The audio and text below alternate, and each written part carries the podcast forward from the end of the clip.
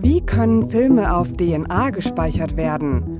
Fotos, Videos, Texte. zwanzig zwanzig wurden weltweit mehr als neunundfünfzig Zettabyte an Daten erstellt und konsumiert. Eine Zahl mit neunundvierzig Nullen. Um die explodierenden Datenmengen dauerhaft zu bewahren, nutzen Forschende synthetische D N A als Speichermedium. Die D N A-Basen A, C, G und T bilden normalerweise den Bauplan des Lebens. Sie lassen sich aber auch als Code nutzen. Statt in Bits und Bytes werden die Daten in A, C, G, T umgewandelt. Der Clou? Riesige Datenmengen auf kleinstem Raum.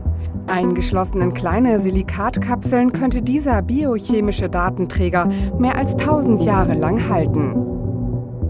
Tatsächlich haben es Wissenschaftler geschafft, die Folge einer Fernsehserie auf einem künstlichen D N A-Strang zu speichern.